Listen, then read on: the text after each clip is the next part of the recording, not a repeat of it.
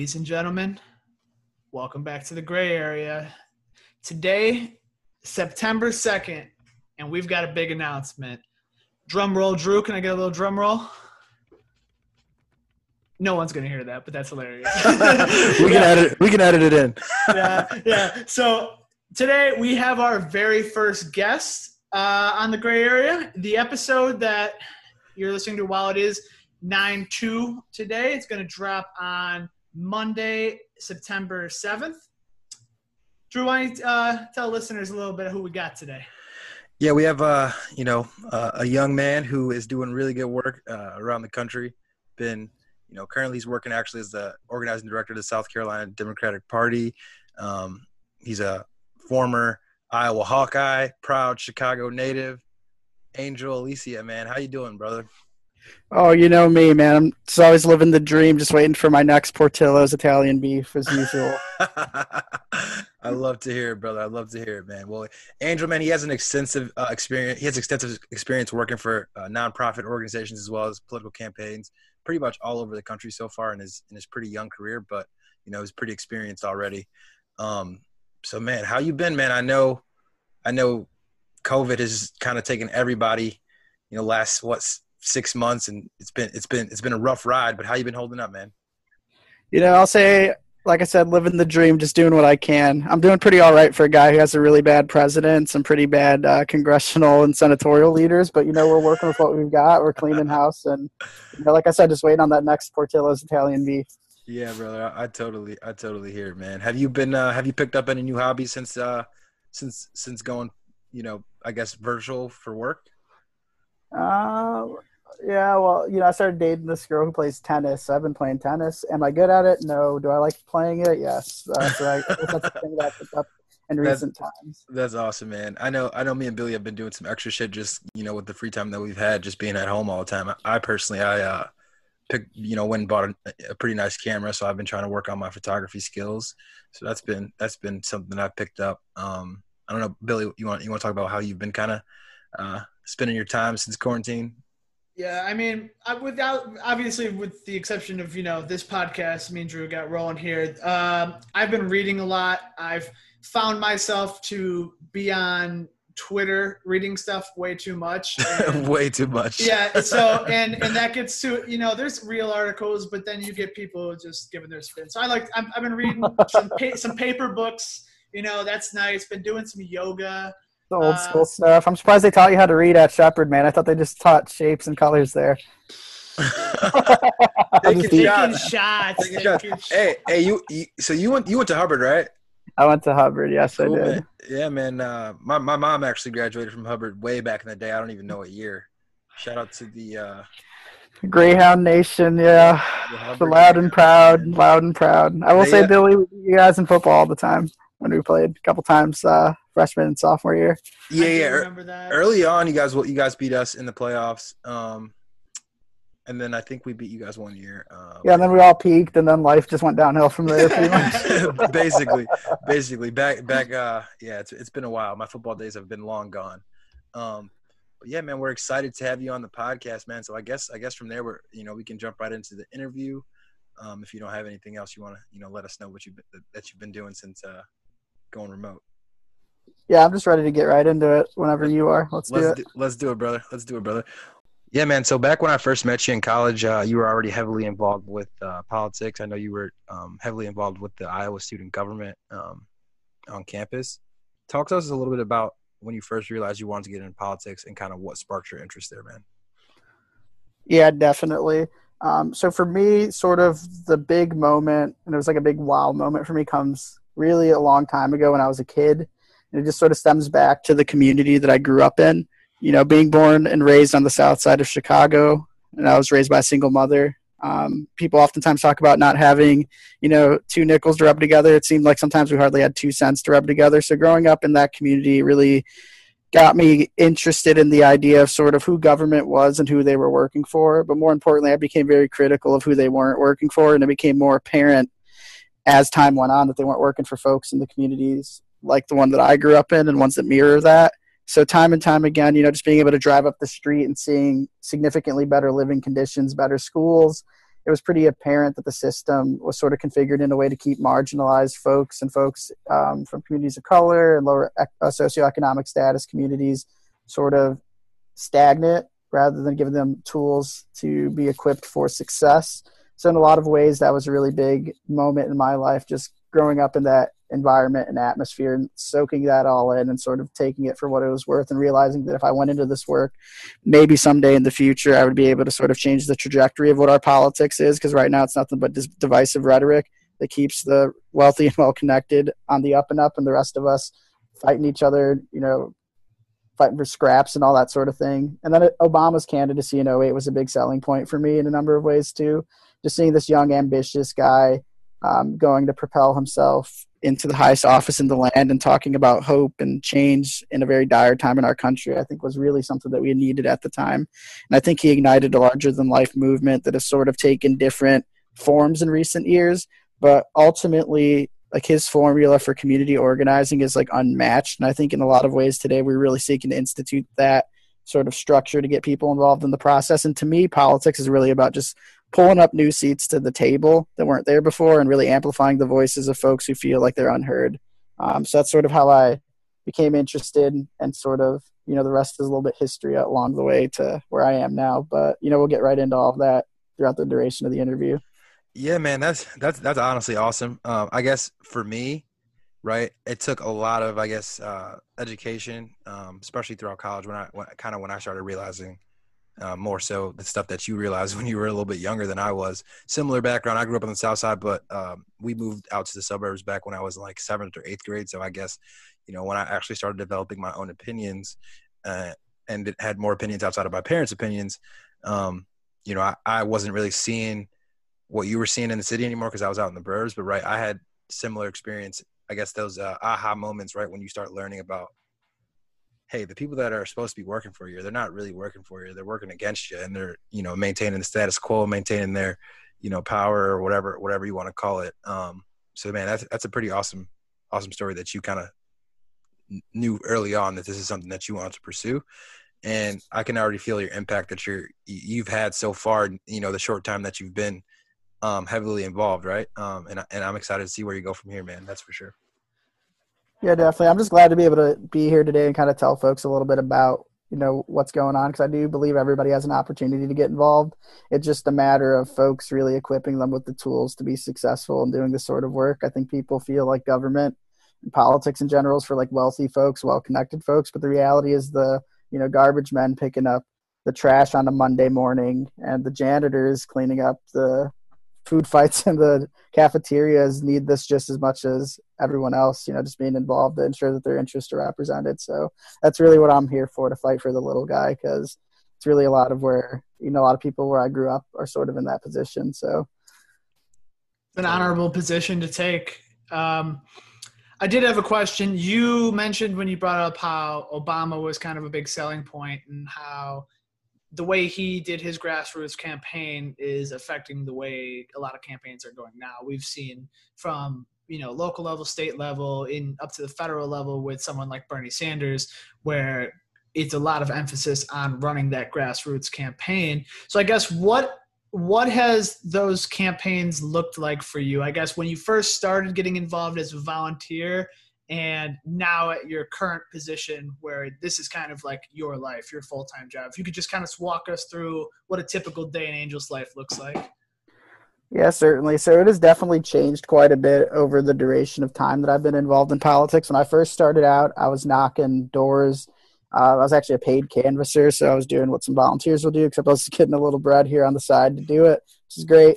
Um, and I think just starting out in that way, because a lot of folks just generally start out as field organizers, which is like sort of the medium level thing that I went to. Now, as a regional organizing director, I'm in more of a management role.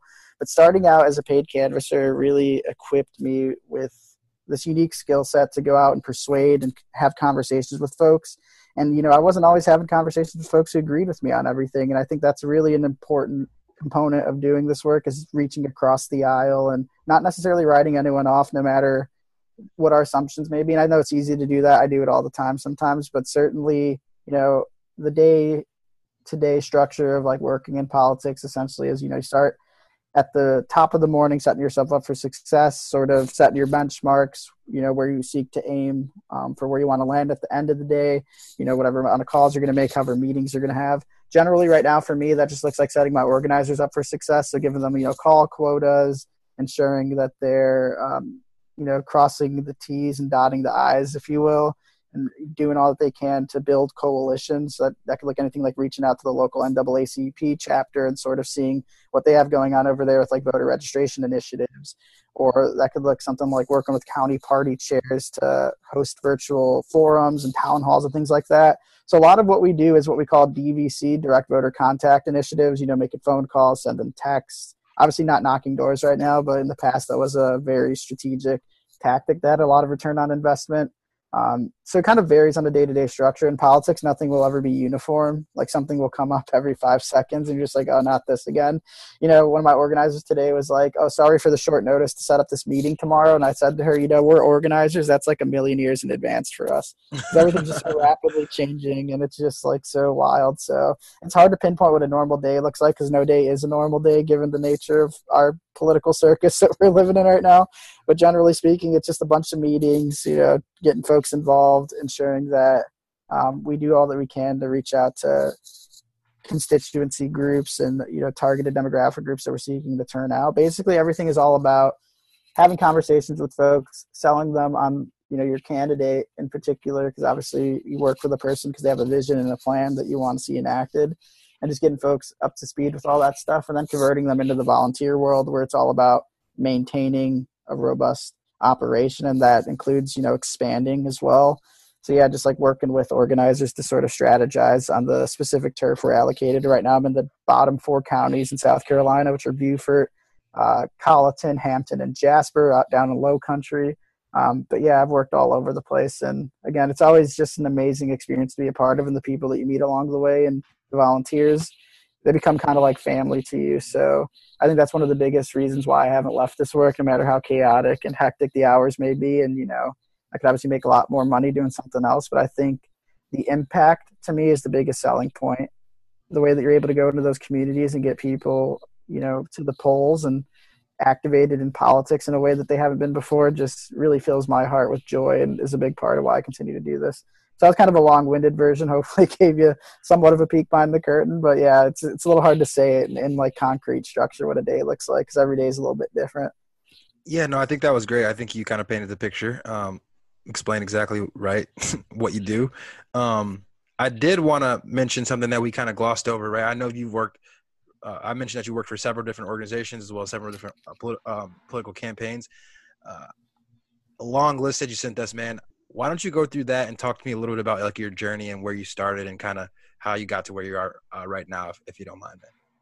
Yeah, definitely. So you know, just a random kid from the south side rolling up to the University of Iowa. I'd never even been to the state of Iowa, never even been to the campus, but I knew it's where I wanted to be.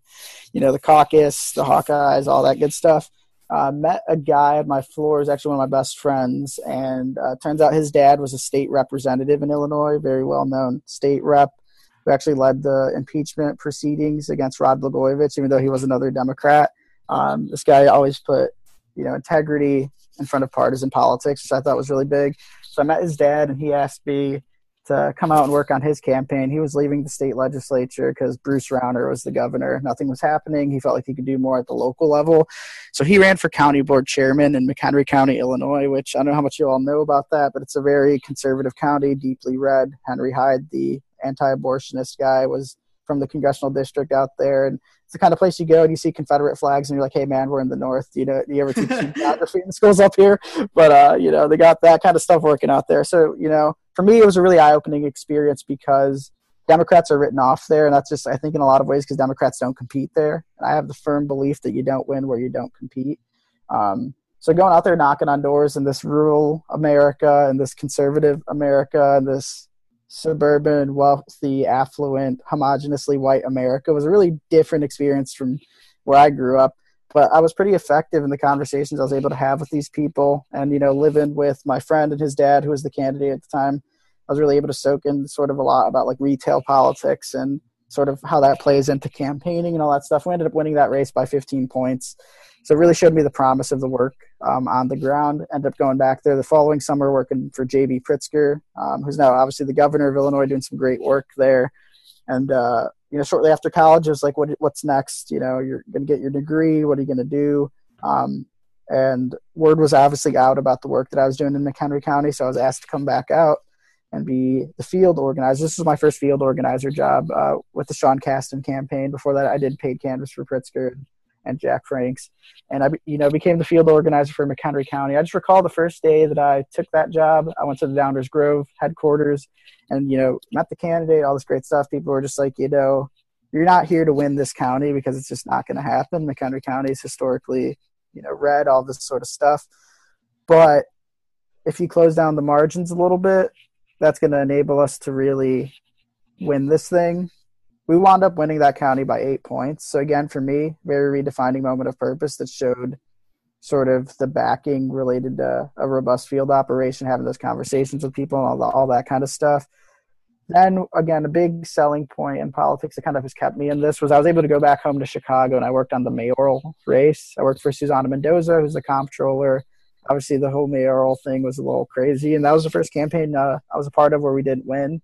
But to me, it still was a moral victory because we went out and engaged with constituencies that were traditionally not, you know, necessarily taken into account for uh, going out on the south side, you know, knocking doors, having conversations, getting volunteers who had never done it before to be active in their communities and sort of set that foundation for future cycles, I think was really a big redefining moment for me. And I, I keep talking about redefining moments because moments just continuously keep building and adding so many layers onto all of this. And, you know, shortly after that, uh, I just remember being, I don't even remember the name of the place. It's some like, like spin-off Mexican, Moe's Cantina, Moe's Cantina. We were in River North. Oh. A couple Bud Lights deep. Yeah, see it, seeing the results come in and just thinking, shit, we're not going to win this thing. You know, Lori Lightfoot's going up. She's she did it the right way. Her people were, you know, they were crazy with Field. People didn't think she had a chance, but she was an outsider. Outsider politics sell. You know, she had a robust field operation. That stuff works. And you know, you obviously couldn't bank on name recognition the way people thought that they could in that race. Obviously, Bill Daley and all that sort of stuff.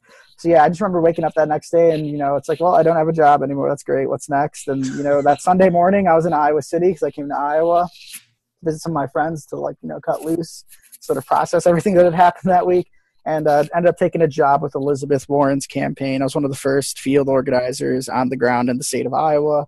Um, worked for her all the way through the caucus and was redeployed to California. That was just an amazing experience in itself because that kind of organizing was more deeply embedded in the community building aspect of organizing rather than the traditional X's and O's of knocking the doors making the calls. This was about, you know, who do you know and how can we get them involved? This was about having, you know, a bunch of happy hours and coffee chats. I was doing things like walk it out for war and nature policy chats that the New York Times wrote about, and pups and policy in the park. You know, I've never been on a campaign that's like, oh, you want people to bring their puppies so we can read policy proposals together. That's a great idea. But they said it was a good idea, and it got a lot of people to come, so that was pretty great.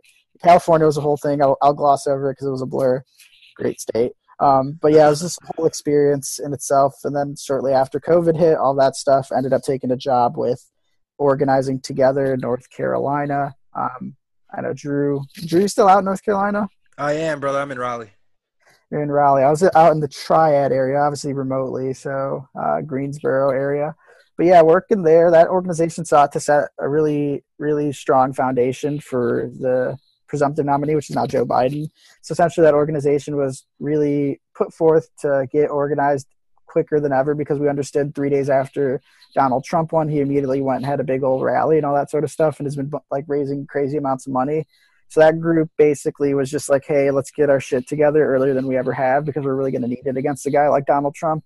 So we're, you know, coaching, training, and empowering organizers to be ready to go and join coordinated campaigns and getting these volunteer leaders sort of set up to be able to step into these roles immediately rather than, you know, October rolls around, then you start training them. Like they're already fired up doing the thing. Um, so that organization was great, but obviously it wrapped up. It was very short term. And to me, I was just wondering, hey, will I stay in campaigns again? Um, what will I do next? Am I going to, you know, continue to do this? It's just like taking a toll. And, then, you know, this Jamie Harrison and the South Carolina stuff sort of came up, and you know, again, being from the north, you have certain assumptions, and you know, it's wrong because now I'm down here and I'm sort of seeing. Well, I'm not physically down here. I'm working down here. I'm seeing the potential that exists in these southern states for Democrats.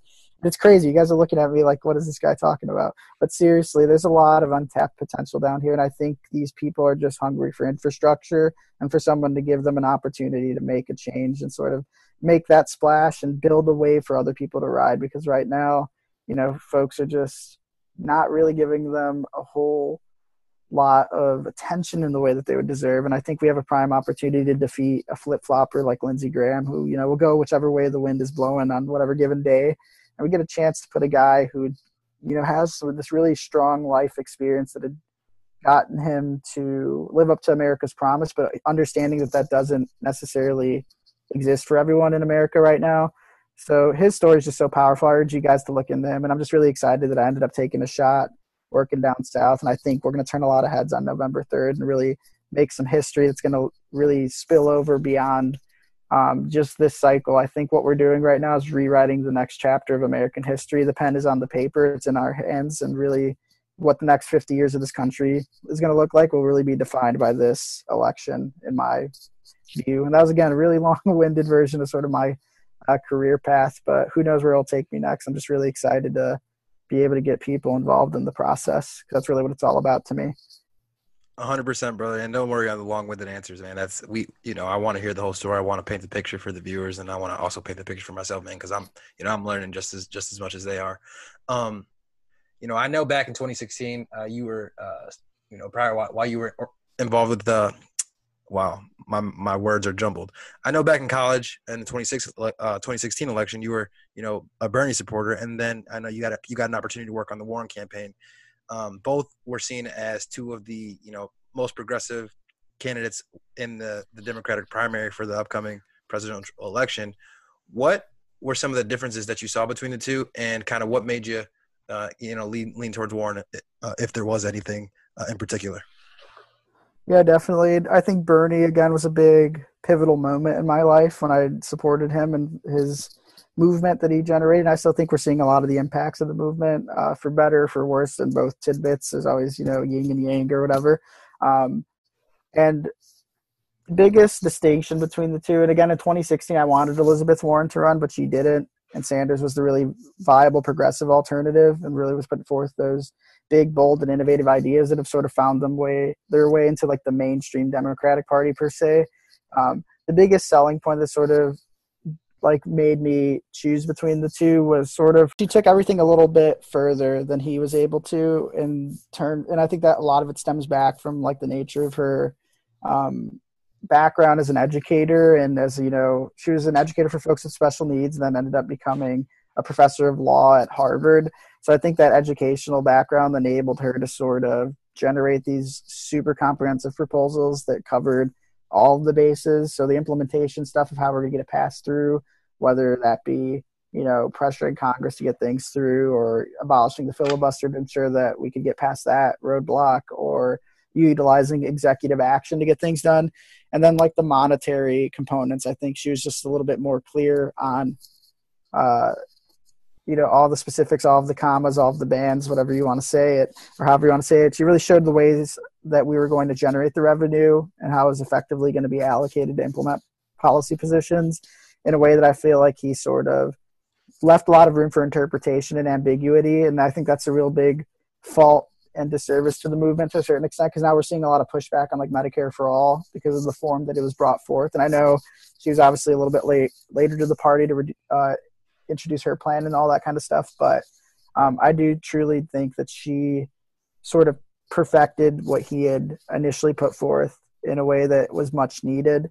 And again, like none of that would have even been maybe maybe not none of it, but a good chunk of it wouldn't have even been discussed. I think had he not ignited that sort of um, energy surrounding those issues. So that that was a big selling point for me. And again, like I said, in 2016, I wanted her to run. I was one of the ready for Warren kind of people who just saw this tough fighter in her.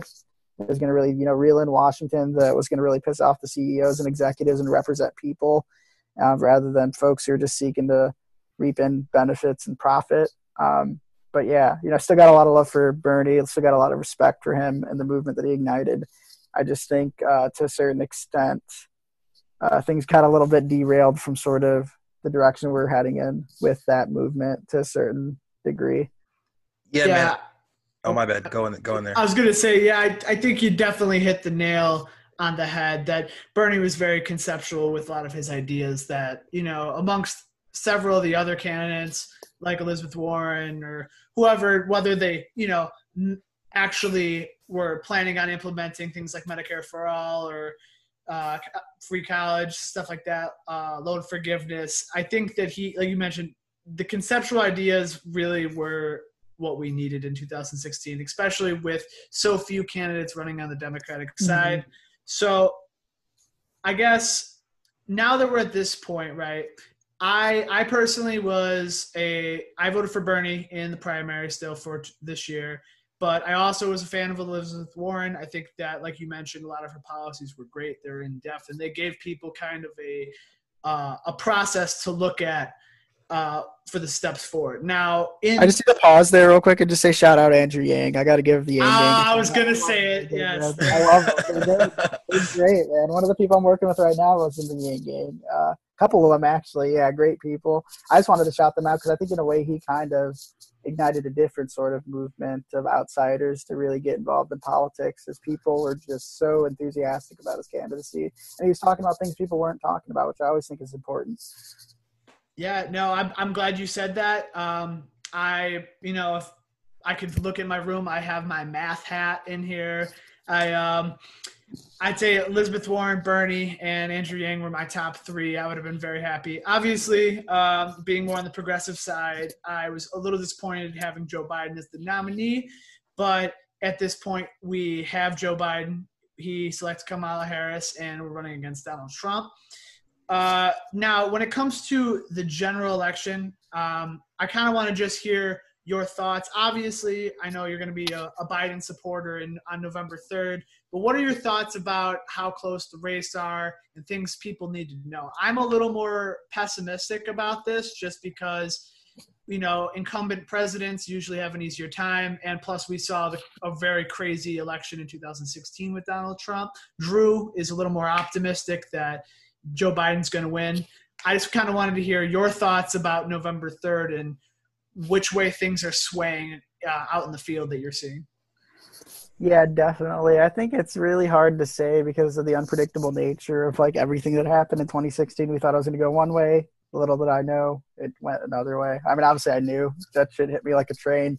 Um, but I think the severity of the Democratic parties zeroing in on the importance of these battleground states is going to be key um, for a number of reasons. I think the infrastructure they put forth is unmatched. Obviously, Trump's base is very much committed, but there's a lot of disaffected uh, Republican voters who see this party changing from the one they grew up knowing um, in a lot of ways. And so, for a lot of us, maybe that might not be the case.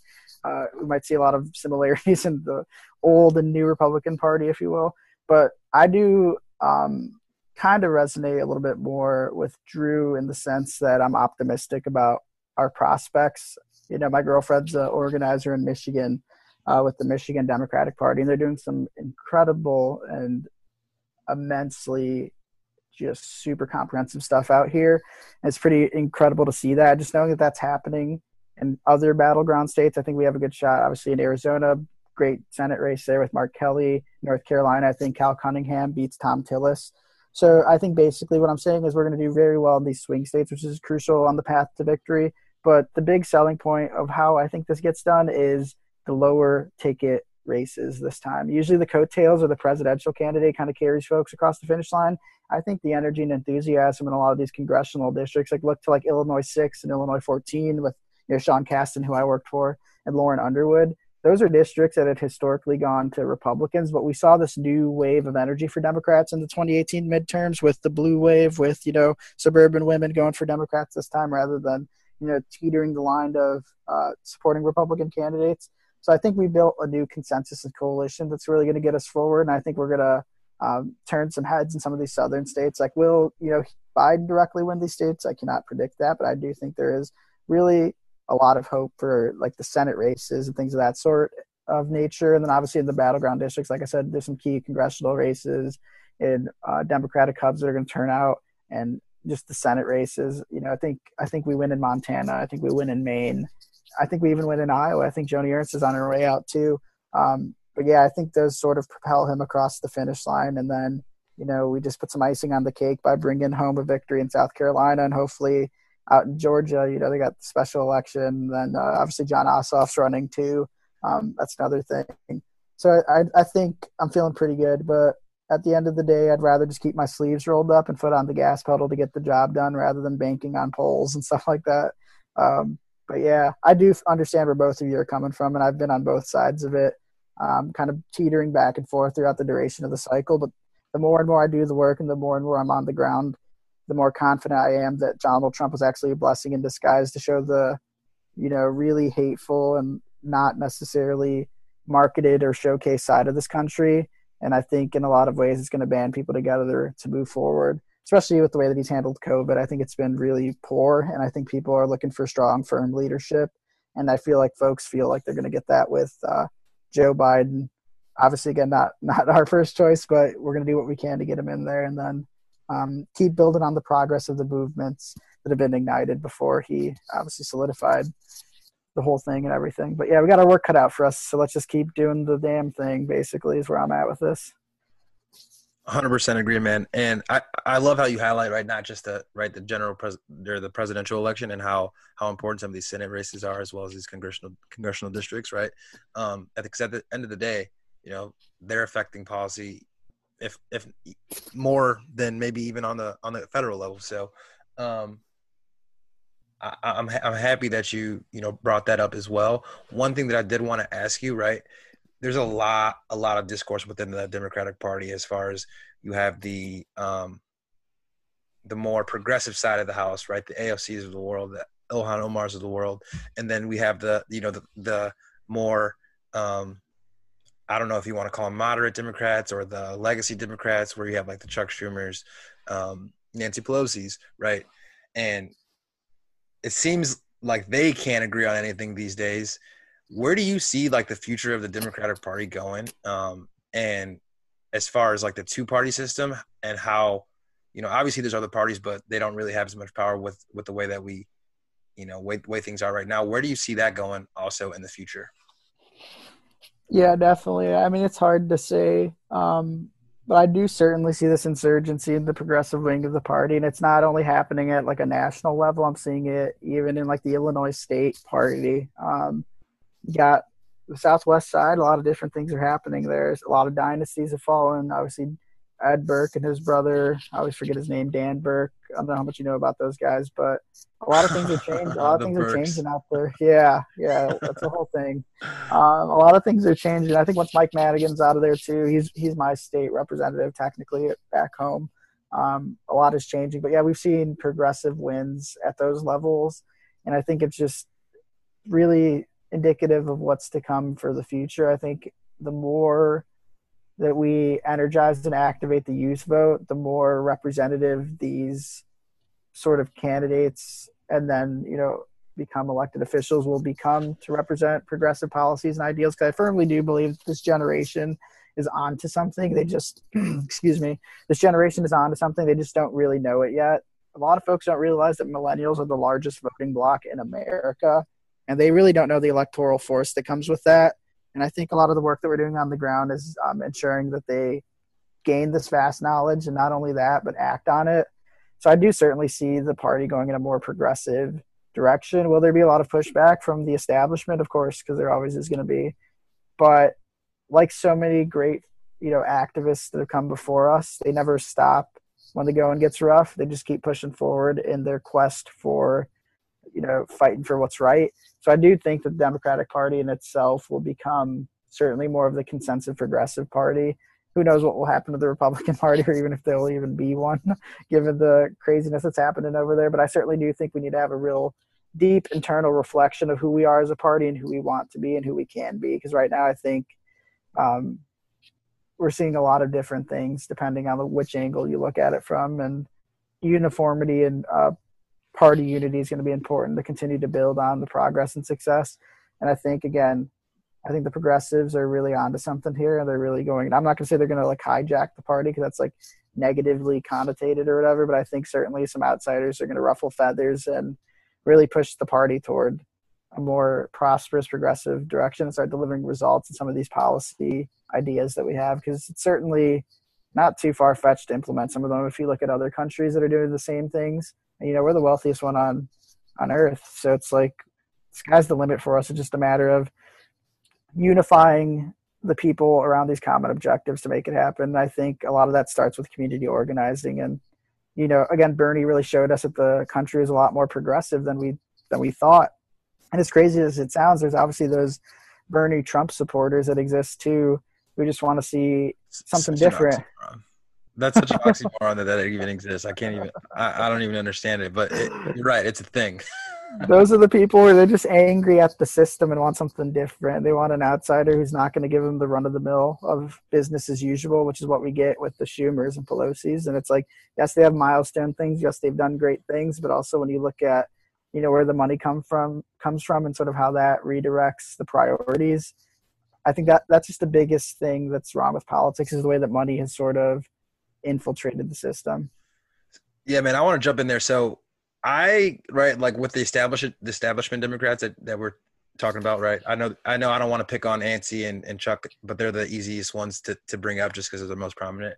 Um, I, I draw a lot of parallels to them as as I see in the corp, corporate world in America because I'm in corporate and it's like you say all the right things like um, you know when you're in public and when you're you know when something something happens you know you're very supportive you're you're kissing babies, shaking hands, doing the right thing, but you know behind the scenes it, doesn't feel like they're doing the actual work to you know make make real change and make real change smoke happen. and mirrors, smoke and mirrors. It- It's it- all about projecting an image and then doing another thing in the backroom deals that they strike. It's yeah, it's the whole thing. Exactly exactly man and um that that's that's one thing that i think is is has been like glaringly obvious these last you know maybe eight years. Maybe that's just me you know getting older and realizing it for myself. But um you know they definitely are onto something with right the progressive movement right with um, these grassroots campaigns not taking pac money not taking money from pharma not taking money from tech things like that. Um which you know i i don't i don't know if you know it makes much sense for you to be you know advocating for you know Medi- medicare for all and then you're you know taking money from these you know big insurance companies or big pharma companies things like that right? It, it just does it just all doesn't make sense to me right? Um you can't be fighting for both. Um so obviously we don't we, you know we want people to land on their feet but at the same time it just feels like something's got to change and it feels like that change is coming here soon. So i'm pretty excited to see you know where the you know where the next you know four eight 10 12 years takes us. Um, but for you man what what are some of the the policies that you would like to see passed you know at a federal level um, you know with the potential biden biden campaign Yeah, certainly. I know the Green New Deal is very ambitious, but I do think that there is no planet B, and we certainly have to be doing all that we can to invest in renewable energy. Um, not only is it like efficient and effective, but it creates decent paying union jobs, which I think a lot of the country is desperate for. And it really, really pushes us forward from like a national security standpoint to not be reliant on foreign energy and oil and all that sort of stuff in a big way. So I think implementing like certain proposals related to you know ideas that are interwoven within that broad sort of thing you know infrastructure and all that kind of stuff is going to be important so for me i would just like to see aggressive action on climate i think climate is so intersectional in a number of ways. And it's also when you look at it from a certain perspective you could really acknowledge the climate almost mostly immediately impacts communities of color and marginalized communities and the, obviously folks with lower income like those areas. Um, so i think that's super important. Like you know flint all those other places chicago public schools had lead in the water the one that i went to you know. So i think tackling that head on is going to sort of check a number of boxes for me because with investing in green energy obviously you're saving the planet and all this sort of stuff but also creating a lot of decent paying jobs and putting people to work and i think you know the republicans are always talking about handouts and handouts i don't think the american people really want a handout i think they want a hand up and i think it's really on the government to sort of provide that to a certain extent. Like obviously they cannot give you the world on a platter, but what they can do is give you an opportunity to make something. And it's increasingly apparent that the American dream is not within arm's reach anymore, especially from folks in communities like the one that I grew up in. So, you know, I guess uh, the short of that is just aggressive action on climate and creating a hell of a lot of jobs along the way to put America to work and get us back on the path to being you know the country that we really ought to be and not the country that we have been the last four years and i think a lot of this is you know drawn back to more than just the last four years it's easy to sort of pinpoint his administration and presidency as everything that's wrong with this country. But when you look at the historical components of what this country is and what this country could have been and what this country still can be it's pretty clear that we got a lot of work to do. And i think you know you can love america and be critical of it. And i think that's something that the republican party has become disillusioned with. And they're sort of like you know you hate america if you're like very critical of certain aspects of it. But i think the true meaning of caring about your home and, or whatever you want to call it is wanting to see growth um, for the people there and just for the community and the culture so i'm really excited to see what they got going on that because it's pretty evident to donald trump um, i mean i think the only good thing he has done on climate is signing representative joe cunningham's bill to ban offshore drilling um, which obviously had a lot of bipartisan support and stuff too, which is great. It shows an opportunity that we could work together to provide common sense solutions. But yeah, I think we need a Democrat in the White House to push forward on these proposals because really we're running out of time here with climate. It's pretty pretty bizarre when you really look into it. I, re- I really like what you said um, like a minute back that you know a lot of Americans we don't want handouts uh, we want to hand up. I, I, that's kind of what you get. Maybe not so much uh, from people our age, but a lot of there's a lot of value in hard work in America, despite what you know older people might think about millennials and Gen Z. We like to work. It's not that we want a handout. It's more you want you want to address the things that are unfair in the system we have and mm-hmm. it's it's great that you pointed out how republicans say that considering you know you look at the the i mean the one coronavirus relief bill and what was that filled with that was handouts for corporations right like those it, it, you look at the the quote unquote small business loans a lot of the people who receive those loans you see big names like uh like Shake Shack and you see the Yeezy Company and the Los Angeles Lakers, and it's it's really kind of pushes that narrative more right. We don't know who has a stake, who's getting these handouts, because it's certainly not the average Americans with you know one twelve hundred dollar check.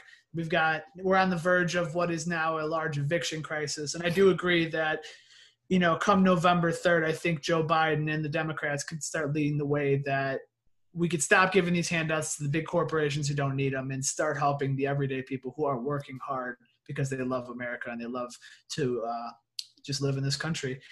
I I did want to paint a picture for you real quick, Angel. Right. So it's November fourth, right? Joe Biden wins the presidency. Obviously, with the nature of your work on campaigns, you, as you've mentioned, you've been on a couple different campaigns, and those campaigns eventually end.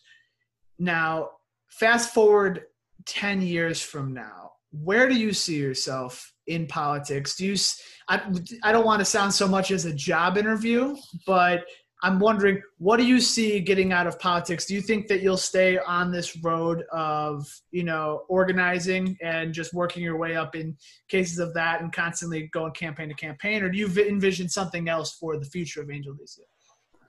Yeah, definitely. I think Elizabeth Warren said it the best when she suspended her campaign, and we were on a conference call with all the field staff. You know, she said, "Our work continues." The fight goes on and big dreams never die. That has been something that has stuck with me and echoed in my head for whatever amount of days it's been since she suspended her campaign back in March. Um, I definitely want to run for office one day. I do firmly believe there's a lot of inadequacies in the system, and I think given the nature of where I come from, I could provide a unique perspective. And you know, I never plan on being a bought and sold politician who's just gonna you know, be a, someone walking in lockstep with this party because there's a D next to my name. I'm going to be someone who's going to work every single day to ensure that the folks who cast their ballots for me are proud of that vote and never feel any other way. I'm going to make sure every day that I work as hard as I can to give regular Americans a fair shake in, in an economy that clearly isn't working for them anymore and hasn't been for a long time. So for me, the next 10 years, it's hard to sort of give a general outline of it, but eventually, you know, running for office, hopefully successful in that endeavor. And it's more about um, helping people rather than just winning and sort of garnering a fancy title or whatever. For me, it's all about the folks that I grew up around and making sure that their children have a more prosperous country. Because right now, again, we're just taking so many steps backwards when it's pretty evident that we need to be moving forward to make this happen. So for me, yeah, definitely running for office. Which office and then where? Who knows? It's all up for interpretation. But I just know that I want to help people wherever I'm at, and I think I'll always be a community organizer as at heart and I'm never going to forget the work that I've done on the ground and the experiences that I've had, and also more importantly, the people along the way who have shared their stories with me. That's the biggest thing that gets me going. That's what gets me out of the bed on those days where it's hard to get up. Is just remembering someone who you know, decided to commit X amount of hours per week because this you know politician in Washington who gets this great health care thinks that they could strip someone's healthcare because they have a pre-existing condition, which my mom also does have a pre-existing condition. She has Crohn's, so I take healthcare very seriously.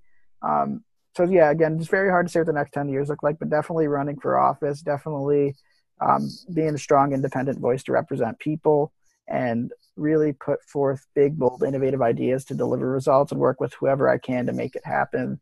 And you know, maybe ruffle some feathers along the way because that might be a thing that has to happen. But you know, I'm going to be there to advocate for the people not going to be there to, you know, have corporate interest on speed dial to write me a check. That's never what I'm going to be about.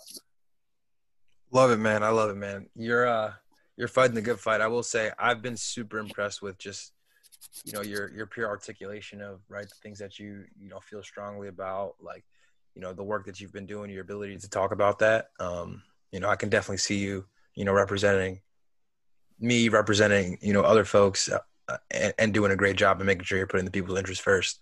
Um, I know, right? A lot of people out there maybe want to be more involved in politics, but maybe not, don't know how, don't know where to start. You know, maybe they feel like they don't have the time. Um, I don't know if there's something you can point, you know, you can point some of these people in the right direction on, you know, maybe what they can do, um, you know, from home, maybe not from home, just to get more involved. Because um, quite frankly, a lot of people are you know upset with the current state of things but just don't really know what they can do to help yeah definitely and i get that and it's again we're in a system that feels as if it is not designed for regular folks to be involved in um, which totally totally something that resonates to me you know my mom wasn't really an active voter and up until about 2016 so I grew up around a lot of people who weren't really interested in this sort of stuff. And I think if you know you have that one person in the group who's really interested in politics, just pushing the margins and consistently having conversations with people you care about all the time to remind them the important implications of this stuff. I think people think it's a joke. Like I've, I've heard people who said I, I voted for Donald Trump because I thought it was funny or whatever. And it's like, well, you think it's funny that kids are in cages, folks are losing their health care, millions of Americans are out of jobs. You know, corporations are doing well, but you and I are not doing so well you know just having those real conversations because i think we are able to cut through the noise in a way that the media isn't able to in the way that if i called the stranger and they said hey you're just some political operative that's trying to get me to support your candidate because they write you a check every two weeks to do the work you know when you talk to your cousins and your neighbors and your mom and you know any other relatives or friends about this stuff, I think it particularly resonates with them a little bit more than it would from a stranger. Again, it's relational organizing. Um, the messenger being more effective than the message sometimes is big. And then also, yeah, it's this other phenomenon called like vote tripling, which is making sure three friends are registered to vote and have a plan to vote. Just making that plan increases. I don't know the exact numbers on it. I went to Iowa; they only taught me shapes. And they did not teach me math. Um, but we love Big Ten schools. But yeah, you know, just checking in on your people and making sure that they got uh, the resources to go out there and exercise their voice because political elites love when people think that it doesn't matter and they shouldn't show up just that kind of stuff. And then also, you know, you could check out what they're doing at Vote Save America. It's an offshoot of the Pod Save America stuff. Uh, they got an adopt a state thing that they work with organizing together, the group I work with, um, where people could adopt the battleground state and get involved with local organizers to make calls, send texts, all that kind of stuff. or even visiting a website called Mobilize America and punching in your zip code will show you a number of opportunities to get involved in your local area. So you'll see, you know, local congressional candidates having phone banks. You'll see stuff like Planned Parenthood and NARAL all hosting events. Um, just got to shout out those organizations for uh, the work they do for reproductive freedom and, you know, ensuring that the government doesn't really intervene in a woman's right to choose because I just need to go on on a side tangent here. I cannot believe the Republican Party that says women, you know, should not have the right to do what they want to do with their own bodies, while at the same time touting individual freedom, liberty, and autonomy and non-government intervention. But it's like very convenient for them to intervene in that sort of stuff. Like I get, I don't know, it's a whole thing. But oh, people, there, yeah. there, there's a lot there. There's a lot of that within that party. Um, and honestly, man, I can't do what you do as far as have conversations with these people and you know try to get them to see the you know the other side or get them to maybe uh, realize maybe their their their opinions and their beliefs might be a little you know uh, wrong. convoluted or or hypocritical in, in ways. Um I, I i can't do it man. And I, and it's something i'm trying to work on right? Like i pretty much write most of them off to be completely honest. Um, so I appreciate people like you who are actually, you know, engaging these folks because the only way to really um, make a change is to, you know, reach out to the, to these people and have these conversations, talk to them about, you know, what's going on right now currently and why it's unfair for 99.9% of Americans and re- making them kind of realize that they have more in common with the people that they hate than the people that they support, if that makes sense. Yeah, definitely. And then you know, if anyone's just listening to this, uh, hope hope folks are listening to this. I'm just teasing you guys. I know you guys got your views. Um, yeah, just uh, you can connect with me online too, and I could get you set up. I know people all over the place doing this work. Push them my way, and I'll get them set up, or uh, give them resources of where they can go to set themselves up. We'll yeah, do you want to uh, do real quick? We'll, we'll leave it in the link too, like Drew's about to mention. But do you want to just let anyone know where they could find you on you know Twitter, Instagram, Facebook, and then if whatever campaigns you're working on, if there's websites for that as well, you want people to check out.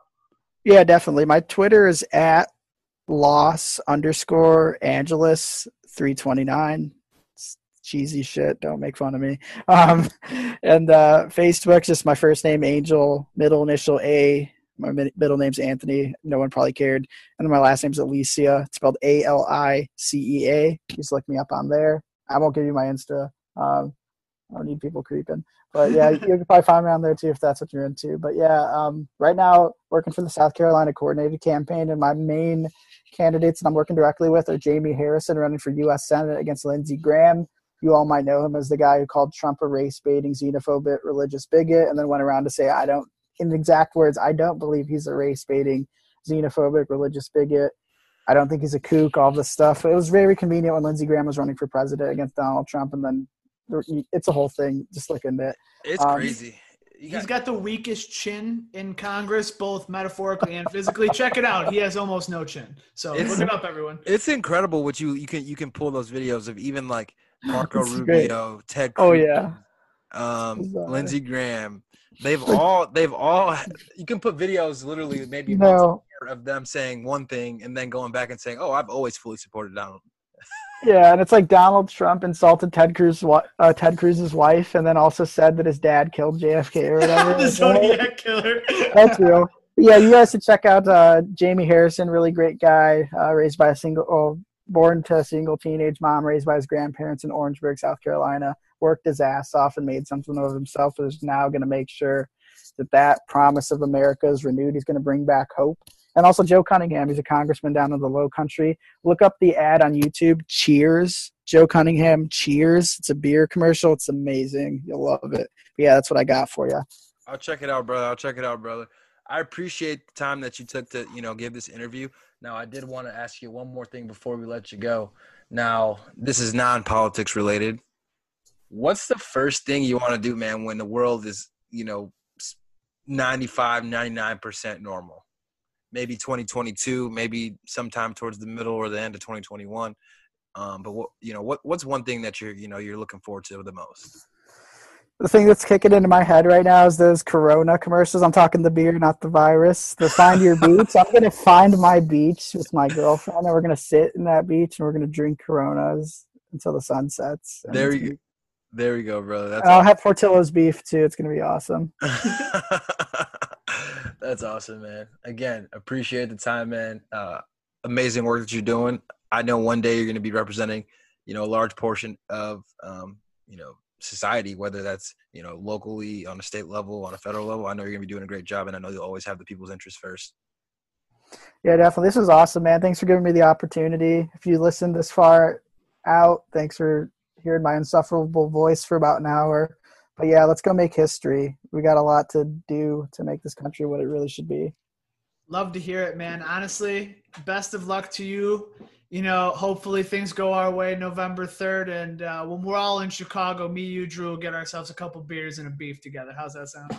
I love the sound of it. And let's not bank on hope. Let's just keep the sleeves rolled up, foot on the gas pedal All all, the way gas, no through. November. And, and then for, yeah, exactly. You already know. All gas, no brakes, baby. Thanks a lot, Angel. I appreciate the time, brother. Yeah, take care. See you guys later, man. See you.